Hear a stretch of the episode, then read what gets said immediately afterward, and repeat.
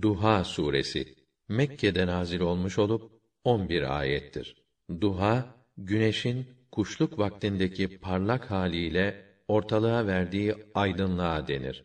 Rahman ve Rahim olan Allah'ın adıyla. Güneşin yükselip en parlak halini aldığı kuşluk vakti hakkı için, sükûnete erdiği dem gece hakkı için ki ey Resulüm Rabbin seni terk etmedi, sana darılmadı da.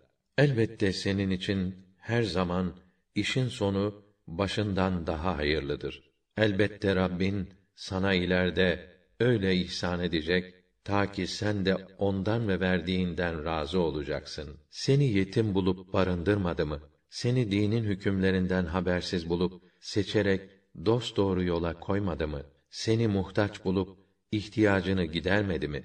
Öyleyse sakın yetimi güçsüz bulup hakkını yeme. Sakın onu küçümseyip üzme. İsteyene de kaba davranma. Onu azarlama. Rabbinin nimetlerini ise durmayıp söyle.